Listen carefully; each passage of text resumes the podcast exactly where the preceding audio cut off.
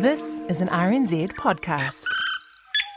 This is Media Watch. I'm Colin Peacock. Now, back in the day, nudity on TV was pretty rare, and the isolated sightings of it were almost national events.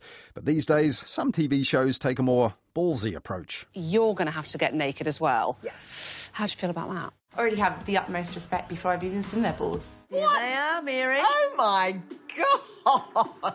yuck. There's plenty of nudity available elsewhere, on demand and online these days, of course, but the broadcasting watchdog and some experts have been weighing up the shock of the nude on TV. Also, the cost of Netflix is going up, but if you don't want to pay, TVNZ On Demand is still free, if you don't mind the odd ad.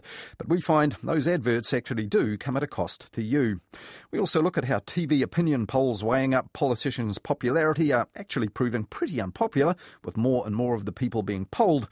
But first, how the government made the media mad this week by turning off the tap for an important announcement. Kia ora, good evening. We begin tonight with exclusive breaking news. Big moves on a natural resource vital to the health and well-being of every New Zealander, water. Revealed just minutes ago, the country's getting a dedicated watchdog for water and water quality to ensure access to safe, clean drinking water. New regulations will also be introduced to help clean up wastewater and stormwater systems nationwide with more government oversight. Well, that was big news leading TVNZ1 News last Wednesday. Just minutes earlier, the government released the details for that new regulator for water, something which will have an impact all around the country. And it's important to get this right. When water goes wrong, it can be a matter of life and death, as TVNZ1 News presenter Simon Dallow went on to point out. Katie Bradford's covered the story over the years. She joins us now from Hawke's Bay. Katie. Good evening. Well, this is ground zero where so many people got sick in Havelock North, North nearly three years ago. And since then, there's been a number of inquiries and reviews. But tonight's review, release of the Three Waters Review, looking at our drinking waste and stormwater, represents the biggest overhaul of our drink of our water regulations in many, many years. TVNZ's Katie Bradford has indeed been all over the story since the crisis broke in Hawke's Bay in 2016. Here she is in a later report, for example, in May 2017. The butcher here has to pay hundreds of dollars a week to buy uh, thou- thousands, hundreds of litres of water, fresh water, to make his sausages. Because if he doesn't, his sausage casings are green.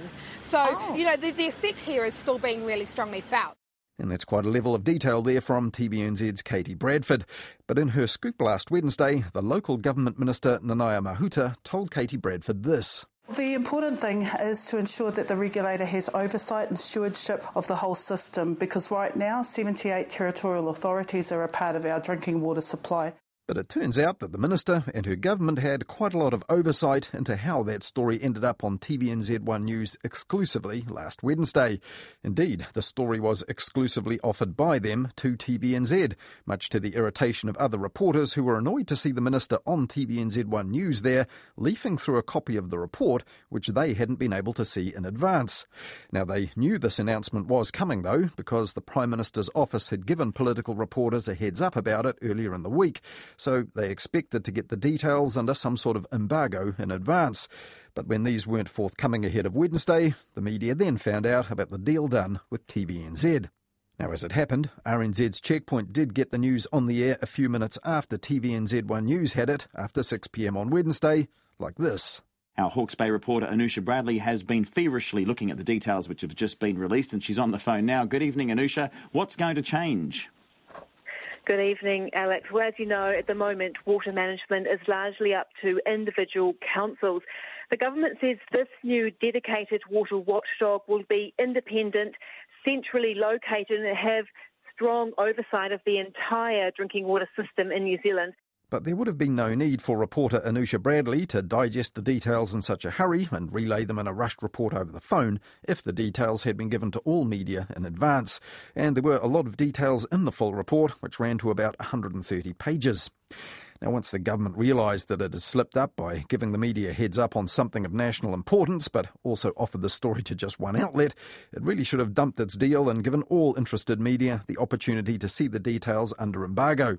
Indeed, if they want the media to observe embargoes in the future, they can't just pick and choose the outlets where they think they'll get the best exposure, especially when it's stuff of genuine national importance. A senior staff reporter at the press in Christchurch, Dominic Harris, certainly thought so, and he said so on Twitter that night. But in the end, I asked him, does it matter to the public who gets the story first among the media in a case like this? Dumping such an enormous amount of information, critical information, that has such far reaching consequences for the public uh, onto us, the media, makes our job extremely difficult. And that job is bringing information to the public in a timely manner. And it just stops us doing our job properly.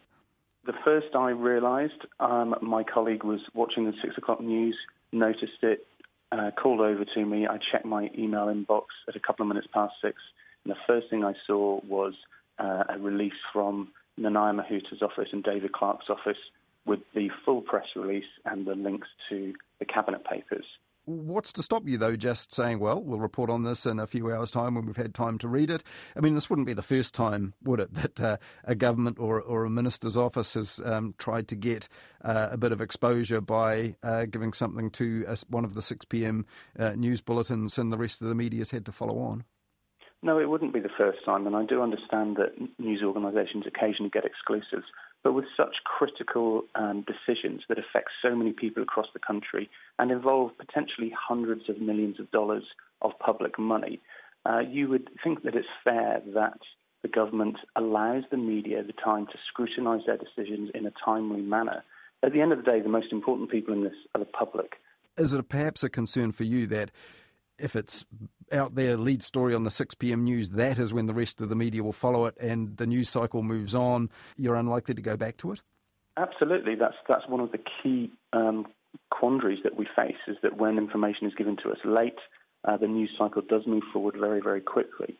Um, I think a lot of the media were forced to, you know, really report off of the press release without delving into the reports enormously, and they didn't necessarily have the opportunity to do that. Now, there would be nothing wrong with giving that report, that cabinet paper, and the press release to us even a few hours earlier under embargo so that we could do our due diligence. And Dominic, does this um, make you perhaps less willing to observe embargoes in the future, or particularly those that might have a, a 6 p.m. embargo time?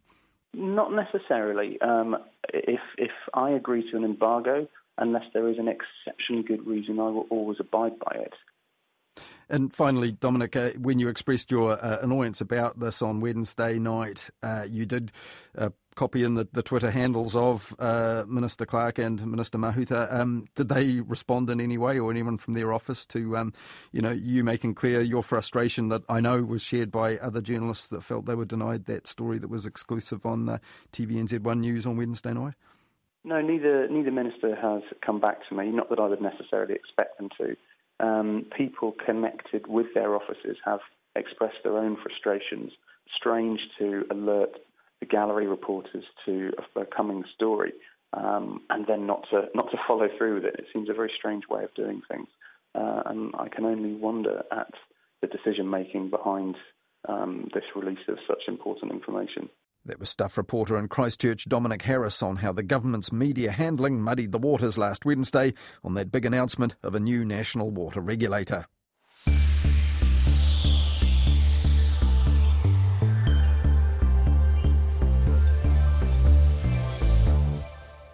The Newshub Reid Research poll has the Labour Party up 3.3% to 50.8 and able to govern alone and shows National down to 37.4%. Over on One News, the Colmar Brunton poll has National back in front on 44% and Labour down 6 to 42%. That was Newstalk ZB's news back on the 10th of June, the night that rival TV news outfits TVNZ and Newshub simultaneously released political polls which were completely contradictory as far as support for the big two political parties was concerned. Politicians disputing the outcomes were dismissed as in denial, though it was actually both broadcasters who were willfully ignoring the inconvenient results of their rivals. But one thing both polls did line up on, though, was this. One aspect that is the same in both polls is the lack of popularity of National Party leader Simon Bridges. And back in June, both TV networks made a huge deal out of fewer people in their pollsters' samples preferring Simon Bridges as Prime Minister than his colleague Judith Collins. Now, the actual difference between the pair was marginal and minimal. Both of them were registering single digit support anyway, but it did play up to the dead man walking media narrative that's dogged the national leader ever since he got the job. But neither network mentioned the second most popular response to the preferred Prime Minister question don't know, and the other people who simply didn't prefer anyone. Now, this week, the first poll since those ones back in June came out, TVNZ's latest Colmar Brunton survey of 1,000 more landline and mobile phone owners. But instead of ignoring the rival poll this time, Newshub wrote about it online with this headline Approval rating for Simon Bridges hits rock bottom in new poll. But in fact, Simon Bridges was up a point on the previous TVNZ Colmar Brunton poll and level with Judith Collins on 6% support. And that's an even better showing than the 4.2% in Newshub's last poll two months ago, a result that prompted political editor Tova O'Brien to call Simon Bridges the rotting head of a fish that would have to be cut off. So, sheepishly or perhaps grudgingly, Newshub then changed the headline online last Monday to this. Simon Bridges' approval rating neck and neck with Judith Collins in new poll.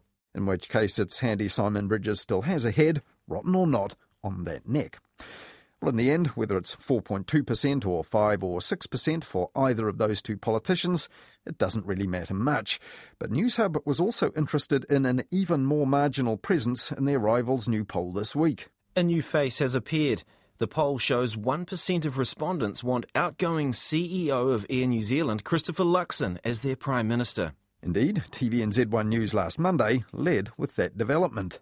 New names in the mix when it comes to preferred prime ministers in our latest One News Colmar Brunton poll. TVNZ's political editor Jessica Mutch McKay told Simon Dallow that Christopher Luxon in their preferred prime minister's poll was news. We don't prompt people with questions of who you want as Prime Minister. We don't give them a list of names. We simply ask them, who do you want to be Prime Minister? So it's very interesting that his name has come up. People are clearly thinking beyond Simon Bridges and gazing into the future of the National Party. He's got name recognition and all the possibilities. All Thank of you very much for that, Jess. Political editor Jessica Mutch McKay. But that name recognition only accounted for about 1%, according to TVNZ, which would be the support of about 10 people out of the 1,000 sampled. But in fact, it wasn't even that. The full results on the Colmar Brunton website showed the result for Christopher Luxon was 0.6%, or six people out of the 1,000 sampled. But nevertheless, RNZ thought all this was significant too, rushing out an online story that began this way. Christopher Luxon hasn't even joined the political race, but still features in the preferred Prime Minister stakes in the latest One News Colmar Brunton poll. And Christopher Luxon's showing in the poll was also the angle for Newstalk ZB News the next morning. There's a surprise appearance by Air New Zealand's departing chief executive in the latest One News Colmar Brunton political poll. Christopher Luxon popped up in the preferred Prime Minister race on 1% support. But that was in spite of the fact that political lobbyist and pundit Ben Thomas had just told ZB's early edition show it was only a media driven blip. Christopher Luxon doesn't have a huge groundswell of support amongst the New Zealand public. His name was sort of flashed in lights as a potential National Party leader by the media when he announced his resignation from Air New Zealand. Indeed, it was, in a flurry of media reports last month, flying a kite for Christopher Luxon's prospective career in politics. His preferred political party and policies were entirely undeclared and unknown, but still, the airline guy was said to be flying high by many in our media then, and again this week after this new poll. One other person who's not in politics actually did get 1% in the Colmar Brunton poll, and he appeared in Three's show The Project last Monday night, where he was eased into the show, or greased into it, like this. Uh, first up tonight, we're joined by political royalty. Sir John Key has been back in the news these past few days, popping up at the National Party conference in Christchurch, where his star quality was still a big draw card for the party faithful. And after that, the project's Kanoa Lloyd asked John Key this about the 0.6% man. You're surprised to hear Christopher Luxon's name being kicked around, though, for, for yeah, your old party? pretty cool being at 1%. He hasn't even decided whether he's going into politics yet. So, yeah, well, goodness knows what happens if he does. But no, he, he, he's, he, obviously he's a great man, Christopher, but what he ultimately decides to do, that's, that's up for him. Now, although the project didn't mention it, John Key is a director at Air New Zealand, where Christopher Luxon is still the chief executive for now. So why get him into the TV3 studio and not really ask him what his role in Christopher Luxon's possible political career really is, and whether he's helping Luxon build a bridge to national? And as it's supposed to be a sort of news show, one of the four hosts that night could also have asked John Key about the goings on at ANZ Bank, where John Key's also a director, and his direction has been under the spotlight lately. But it seems neither the hosts nor John Key himself actually had any idea why he was on the show that night at all. But you were all over social media. It was well covered, and now you're on this show. Yeah. What's going on? What are you Yeah, doing? I know. Well, your, your producers begged me and I turned them down 10 times. You're desperate, apparently. And also, I'm Well- cheap, I'm free. So, you know, it's- We just got so badly burned. Yeah, but you, I mean, you. Eventually, the project did extract from John Key one political opinion. He said that Jacinda Ardern appears to be a popular Prime Minister. as a person, um, yeah, li- like I think a lot of people will like it. And the 41% of the people polled by Colmar Brunton for TVNZ who picked her as preferred Prime Minister seems to prove that. But the popularity of the preferred Prime Minister question itself is definitely going south. In this week's poll, those who didn't prefer a Prime Minister, didn't know which one they preferred, or refused to answer the question, totalled a whopping 38% of the sample. The next night, TVNZ1 News told people that the same people polled by Colmar Brunton were a lot more willing to take a side on the tricky issue of assisted dying. In the latest One News Colmar Brunton poll, we asked whether a terminally or incurably ill person should be able to ask for medical help to end their life. 72% said yes, while 20% said no. The rest weren't sure. So, if they were given a say on preferred Prime Minister polling, plenty of citizens would probably vote to put that out of its misery. The question is clearly a lot less important to real people than it is for the media looking for stories about high profile leaders.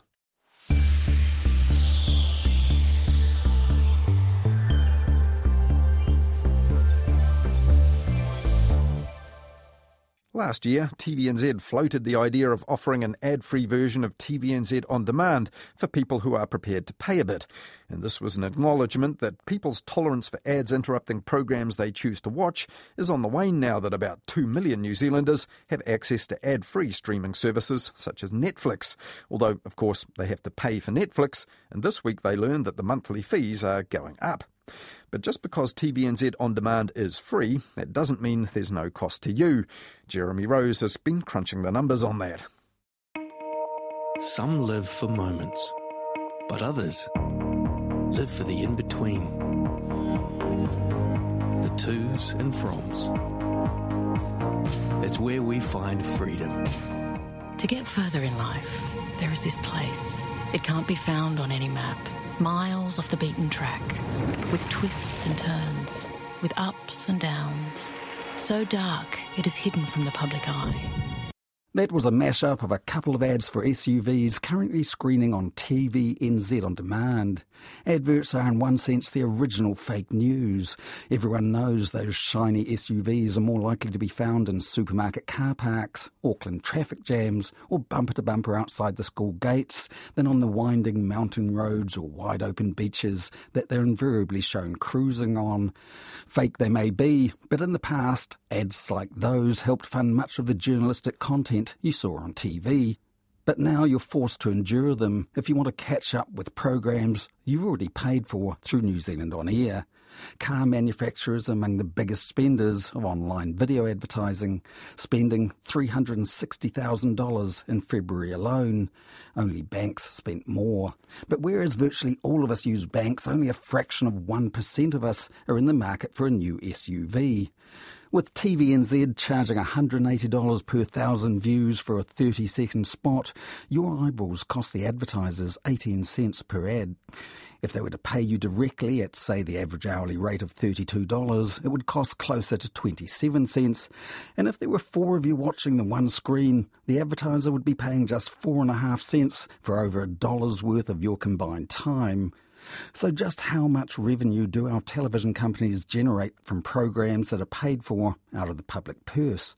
So called commercial sensitivity means none of them are about to disclose that information to Media Watch, but they're happy to share viewership numbers and their rate cards so we can take a rough stab at the likely amount being earned from their on demand services.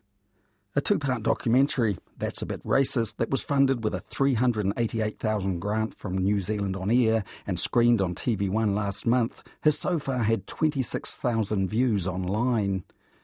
Eight 30 second ads screen on the on demand version, with around half of those being promos for other programs on TVNZ On Demand. So, based on the state broadcaster's rate card, it could have earned up to $18,000. If we place the same value on our leisure and work time, the cost to us, the viewers, is more like $56,000.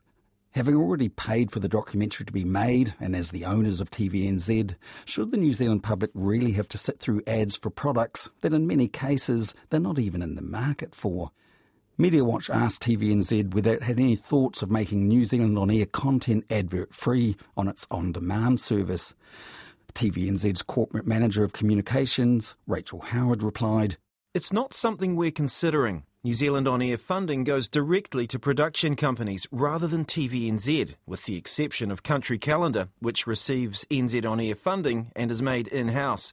TVNZ pays a licence fee to each production company for use of the content. As TVNZ pays licence fees to the creators and also provides the operational work to broadcast the content, it wouldn't be feasible to remove advertising from funded content. Rachel Howard said TVNZ had been considering introducing a paid for on demand service for those wanting to avoid adverts, but had no announcement to make on the issue at this stage.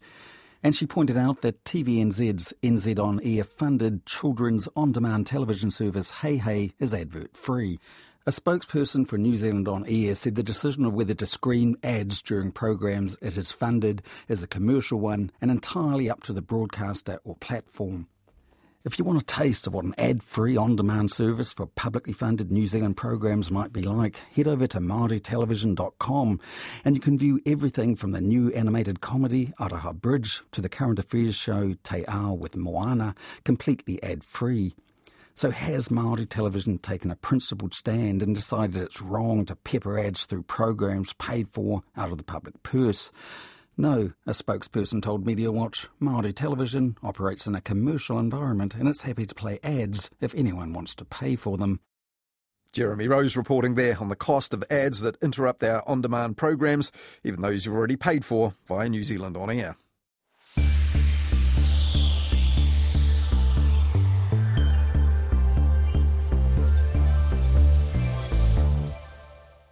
When Newshub spoke to Wainwright last week at his home in Woodville, he said he was trying to make it decent. The first time I saw it, I had a friend with me, and she saw it, and she said, That's disgusting.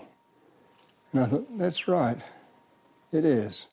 That was Milton Wainwright from Woodville, who's been convicted of willful damage after cutting the penis off a Māori statue on a walking track in the Manawatu Gorge recently, leaving local iwi distraught.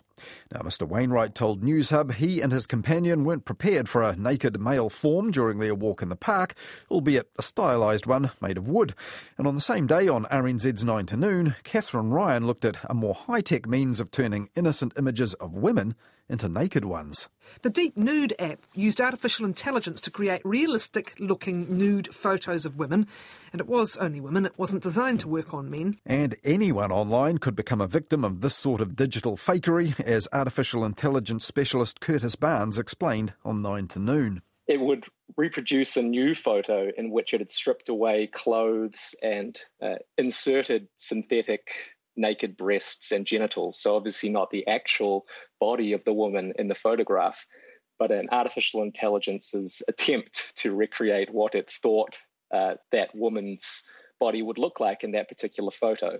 So, even fake nudity is everywhere online these days, alongside more and more of the real stuff.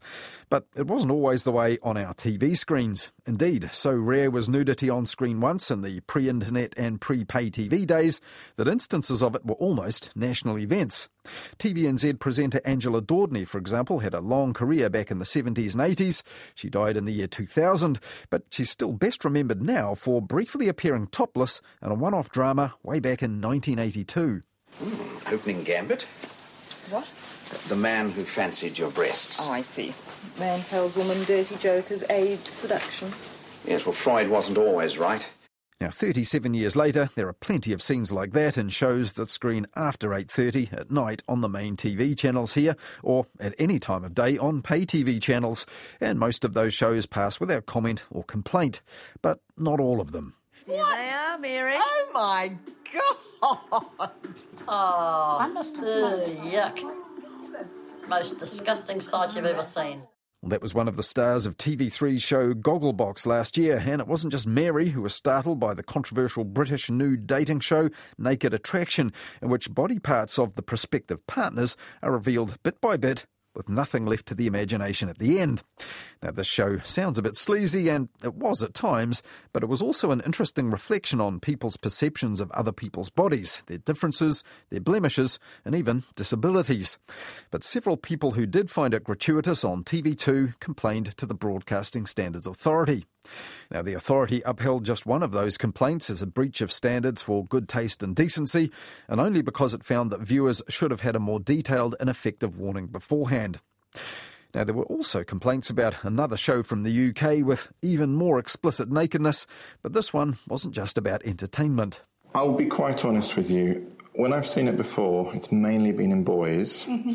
and it's very, very, very obvious. Yeah. Because you're a woman, and if I may say so, you've got good boobs. Your boobs cover it up quite nicely. The doctors on the show Embarrassing Bodies, who examined real life people with unusual complaints, have seen it all before. But even viewers accustomed to nudity would have been startled by the up close and exceptionally personal footage of the most private parts of other people. The BSA had a few formal complaints about that show too, but given the pretty comprehensive warnings about what was on offer, none of those were upheld. But it did give the authority pause for thought about nudity on screen today and sexual media content. It released two new research reports. The first had the results of online surveys and focus groups in which, broadly speaking, people thought that a bit of sexy TV was fine late at night, so long as people weren't ambushed by it. People having sex on TV, however, needed a bit more careful handling.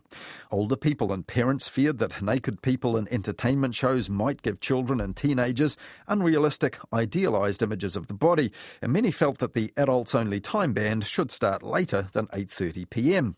But 375 out of 500 people surveyed said they don't even use the tools like programming guides, classifications, or parental locks to manage kids' viewing. The Broadcasting Standards Authority also commissioned research on the impact that nudity on screen might have on our children and young people. That research was done by the Collaborative Trust, based in Christchurch, and led by Dame Susan Bagshaw, who's been dedicated to young people and their health needs for more than 30 years. So, after having a look at all the literature on this here and overseas, what did they find? I think we've had sexy advertising forever. Um, I think the public attitudes towards sexy stuff it's interesting. In some areas, it's the opposition has risen, and in other areas, it's completely permissive. And of course, the media has a role in shaping that. In terms of sexual images in films, in other ways, and I think all the social media stuff, it seems worse because it's more available to so many more people. Well, what are the key issues then that arise when we're talking about children and people under the age of 18 who are exposed to visual images of the naked body in broadcasting specifically? Well, the literature showed was it depends on the context. Um, and if it's an educational, medical, or even artistic context, nobody's very bothered, and it's actually quite helpful. When it's in a sexual context, I think it depends on whether the intent is to sexually arouse people, which is the kind of definition of pornography then that can be okay on people who know about their sexuality and who aren't disturbed and who've got good education, parents who explain things, parents who've, you know, they've learned stuff going through life. It's not a problem. But for people who've been abused or haven't got anybody to explain things, no adult to talk to when they're feeling uncomfortable, then that can be a problem depending on the stage of development of their brain that other show, which the BSA considered uh, the Naked Attraction one, which is an entertainment sort of game show thing, also crosses over to a bit of an almost sociological look at well, how do people respond when they see different people's bodies? You know, they see the top half and the guy's all muscle bound, and um, and uh, the contestant might be quite attracted to that. You see the bottom half and realise, oh dear, um, you know, he's got one steel leg. You know, he's an amputee. Uh, quite an interesting response to difference. Absolutely. Um, and I, again, if there's shame attached, um, if there's un- discomfort, if people get sexually aroused by things like that, then that can cause a problem. But I think the litmus test showed that most people found that it was entertaining and um, they were a bit shocked by um, because they hadn't seen anything of the like before. But I think it kind of almost normalised the fact that people have different bodies. The report states uh, exposure to sexual content in the media is associated with more permissive sexual attitudes in teens. Watching popular television programs which contain sexual content can lead children and young people to see examples as normative and shape their own attitudes. Um, so, is that saying that what the authority kind of labels, you know, sexy media, for want of a, a better term, really does have a, an impact on how children and young people decide to behave sexually later on as they mature? So the research on violence in TV showed that's a similar sort of effect. And again, very much about context. So if you've got parents talking to their young person about the, the context of this, that it's a, it's entertainment, it's supposed to be part of a story, it's not real life, all those kind of angles, are, it's really, really important, especially the younger the person is. So if you've got a concrete brain, um, and you're learning by absorption, which is what children do, then you're going to learn by absorption from television of all the stuff that you can see and all the stuff you can see online, just as much as they learn from real life. As they get older and are able to think about thinking, then they're much more uh, readily able to distinguish um, entertainment from reality. You need a parent to, to help you do that. That, that's one of the really interesting parts of the research was where the focus groups told the, the authority that uh, some of the, the, the adults in their 40s, who are probably most of them parents, were concerned about what their children might think about it. But then in your report, it says there is evidence that some adolescents are thoughtful and discerning in their media choices and able to determine what's appropriate and realistic and separate what they saw on television or online from reality. So that's a pretty good sign, isn't it? If at least some adolescents are able to do that. Absolutely, and I think the older ones actually do worry more about the younger ones just as much as parents do.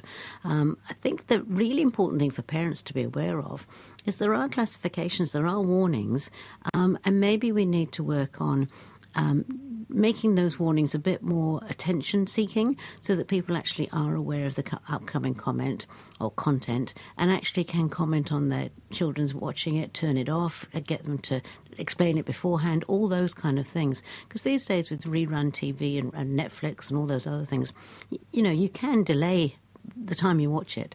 Um, and if children and young people are watching too, then you can actually affect what they watch. You can do something about it. But at the same time, they have got the tools with which to control it. Yeah, the BSA's research also, uh, the online survey, for example, finding 375 out of 500 people uh, don't use programming tools like the guides, classifications, or even you know the the more intrusive stuff like parental locks to manage the viewing of kids and younger people. I mean, you know, the interviews and the focus groups, uh, people did express this concern about the so-called sexy media content, but yeah, they're not using the tools that might enable them to uh, to, to have an impact on what the children see. Exactly, it just doesn't make sense. So use what's there instead of complaining about what's going on. Just do something about it and use what's there, and maybe, you know, the broadcasters can do something more about making the information a bit more um, I don't know, available in terms of getting your attention. But, you know, they're there and they can be used.